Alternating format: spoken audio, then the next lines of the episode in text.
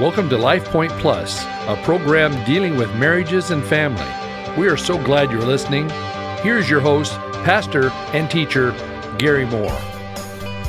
Welcome to Life Point Plus. I'm your host, Gary Moore. We ended last week's broadcast by acknowledging that God created two very different beings, man and woman. Not only different anatomically and physiologically, but emotionally too. And to ignore this gap is to risk putting your marriage on the brink of disaster. Your spouse, by virtue of being the opposite sex, thinks, feels, and behaves differently than you do no matter what popular culture says. And popular culture would have us believe that we're really the same, just dressed up in different bodies. Well, mutual understanding in this area is critical for the health of your marriage. The feminist revolution of the 1970s made talk of inborn differences in the behavior of men and women not only unfashionable, but taboo. Once sexism was abolished, so the argument ran, the world would become a perfectly equitable, androgynous place aside from a few anatomical details. They said that male female differences were not inborn, but simply learned, and thus they could be unlearned. But rather than disappear, the evidence for innate gender differences began to mount. Scientists, for example, uncovered neurological differences between the sexes both in the brain structure and in its functioning. This forced every objective thinker to conclude that nature is at least as important as nurture, after all. Even Betty Friedan, a catalyst for much of the feminist movement, had to say the time has come to acknowledge that women are different than men. There has to be equality that takes into account that women are the ones who have the babies. This is exactly what the creation story tells us. Men and women are different, but equal in value. While science has shown that men and women are in fact wired differently, that gender differences have as much to do with the biology of the brain as with the way we were raised, we have difficulty accepting, let alone appreciating, our differences. And without mutual understanding in this area, a great deal of trouble in marriages begins right here. That's why one of the things I stress in the mutual understanding method is an understanding of male female differences. Without this mutual understanding in this area, you will not recognize that some of the problems you are experiencing in your relationship are simply male female differences and they will always be there. Take a group of women and men and divide them so that the men are all in one group and the women in another. Then ask them, What do men need to know about women, and what do women need to know about men? The responses will be predictable. The men will say, Well, the women are too emotional. Women don't feel as much pressure to provide the family's income. Women frequently deny their real power. Women talk too much. And the women will say, Oh, men aren't sensitive enough. Men don't do their fair share of the housework. Men are afraid to be vulnerable or out of control. Men don't listen. Such an exercise is not to gripe about the opposite sex, but to help couples see, first of all, that there are predictable differences between the sexes, and second, to realize that the differences they thought were personal, strictly between them and their spouse, are often shared by most other couples. Making marriage work, however, does not depend solely on recognizing our differences. It's a matter of appreciating those differences too. Many couples will identify their differences and then try to eliminate them.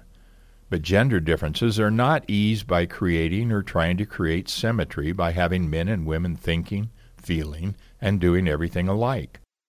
The fact is that men and women are different and couples who openly acknowledge their differences and appreciate them improve their chances of avoiding strife. Plus, they increase their mutual level of intimacy by delighting in their differences. The key, of course, is mutual understanding of what those differences are. Without that mutual understanding, you'll make assumptions and you'll assign motive as to why your spouse is acting or reacting the way they are.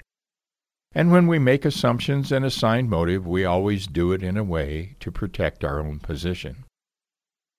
There are always exceptions to the rule. As you begin to learn about the differences between men and women and apply them to your own relationship and personalities, you may find that in some areas you may be switched from the typical man and typical woman. That's perfectly normal. Having said that, men typically focus on achievement and women focus on relationships. I know this sounds simplistic, and, and it probably is, but remembering this general rule can save you wear and tear on your marriage and strengthen your bond. Since we're using Doctors Les and Leslie Parrott as our current guides, let me include here in their words their own experience in beginning to discover the basic differences between men and women. We'll start with Leslie's perspective. She says, During our fourth or fifth month of marriage, I remember wondering why Les wasn't as romantic as he used to be. Before we got married, he was planning exciting evenings, kissed me at red traffic lights, saved ticket stubs from our dates, bought me flowers, and even wrote tender love poems. But after we got married, his romantic side waned. It wasn't that he stopped his romantic ways altogether, but something was really, something was distinctly different. Why? I wondered to myself. Was I doing something wrong? Was he having doubts about our marriage? Not until I discovered the fundamental difference between men and women could I accurately answer these questions. Les, like the majority of men, is pragmatic. He focuses upon a future goal and needs to believe in the practical value of that goal. He justifies a present activity by what it will accomplish in the future.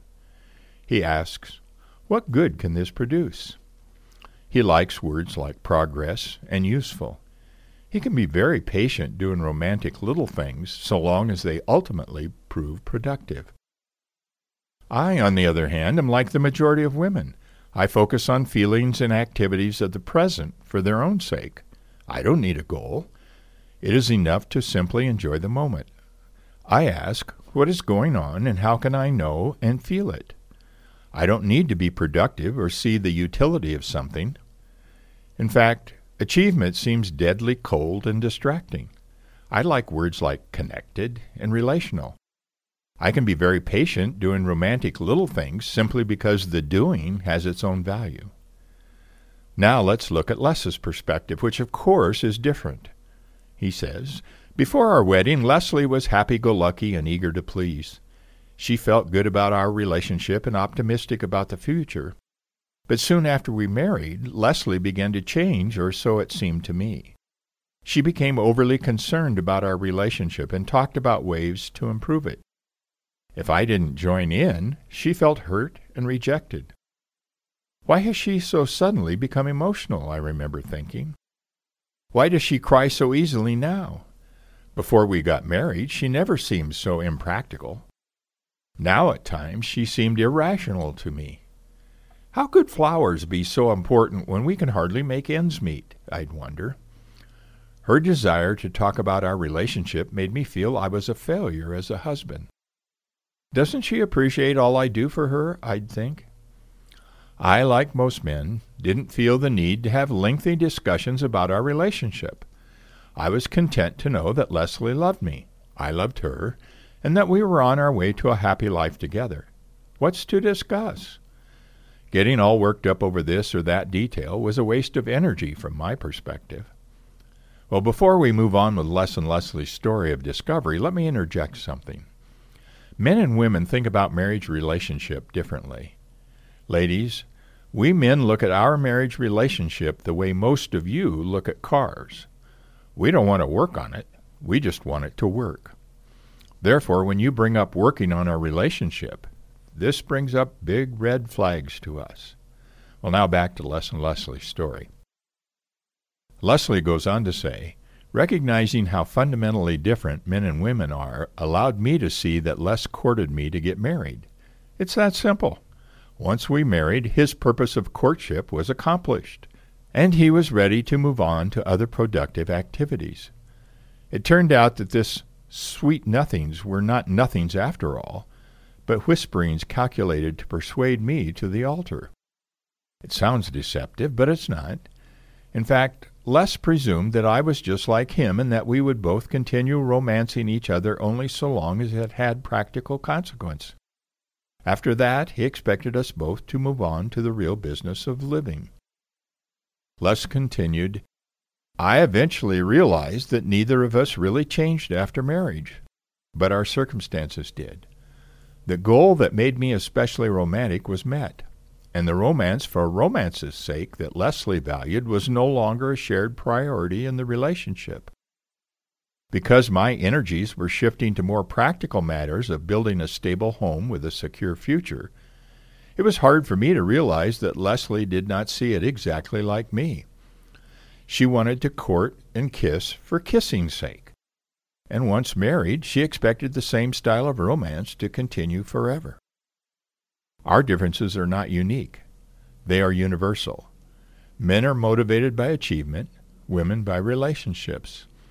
So, when gender differences emerge in your marriage, don't judge your spouse as evil.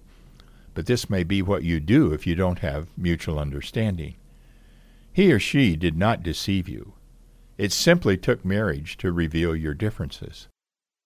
The differences you bring together as woman and man are good and can be celebrated. As one body must have both a calculating head and a feeling heart, so one marriage is blessed with both gifts. We are fearfully and wonderfully made. So, how do you celebrate male female differences? By meeting the unique needs that are part of your spouse's gender.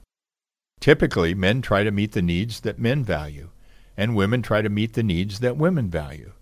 The trouble is, your husband's needs are not the same as your needs, and you cannot meet his needs by doing what you would do for another woman. Well, we'll pick up here next week. This is really going to be fun. Thanks for being with me today. I hope you've enjoyed your time together with us. Have a great weekend. God bless you. Thank you for listening today. This program is brought to you by Cloverdale Church of God. If you would like to reach Pastor Gary, please email him at pastorgary at cloverdalechurch.org. To know more about the church, go to our website at www.cloverdalechurch.org. Thanks for listening and be blessed.